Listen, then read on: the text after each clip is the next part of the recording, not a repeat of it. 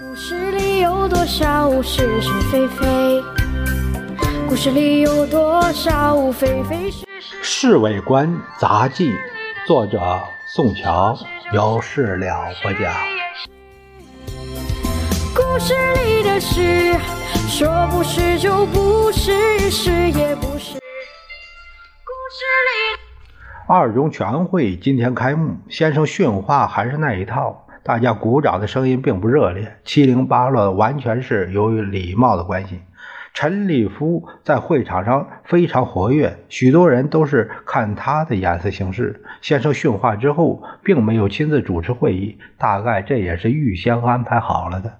回到曾家岩之后，贺英钦派来一个专人，已经在那里等候了半天。这家伙小个子，挂着个少将的领章，看样子好像没有见过什么世面，站在先生面前显得有点张皇失措。他念念诺诺地报告了自己的姓名，大概是冷星。双手捧上一封信给先生，向后退了几步，仍然以立正的姿势在那里站着。先生立刻打开那封信，看了一遍后，脸上很愉快的样子。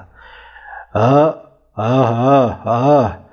办最妥当不过了。呃，什么时候回南京啊？报告主席，这位陆军少将恭恭敬敬的回答：“贺总司令，呃，叫我听主席的吩咐。先下去休息休息，明天再说。”他又一个敬礼，然后如释重负的退出去。先生打开那封信，再看了一遍。夫人恰巧从里面进来。贺永钦的书面报告吗？是，派了专人从南京送来。先生把信递给他。呃，你讲讲大意好了，我不想看那个中文的信。夫人耸耸肩，摇摇手。主要的问题都解决了，所有重要据点的日本军队都继续维持治安。从前南京方面军队已经全部收编好。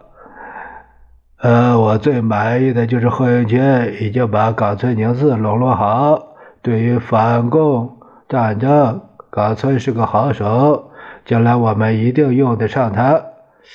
他的碉堡封锁政策，从前德国顾问不谋而合，英雄所见略同啊。哪个冈村呢？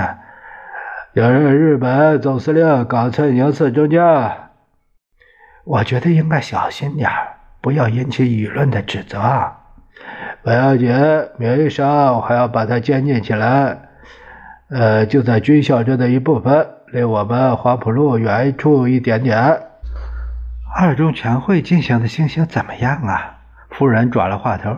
刚才我从收音机里听说你的演讲精彩极了。呃，陈立夫在那里主持，我想不会什么问题的。先生让夫人这么一赞赏，高兴的神情形于颜色。说是就是，不是也是。故事里的事，说不是就不是，是也不是。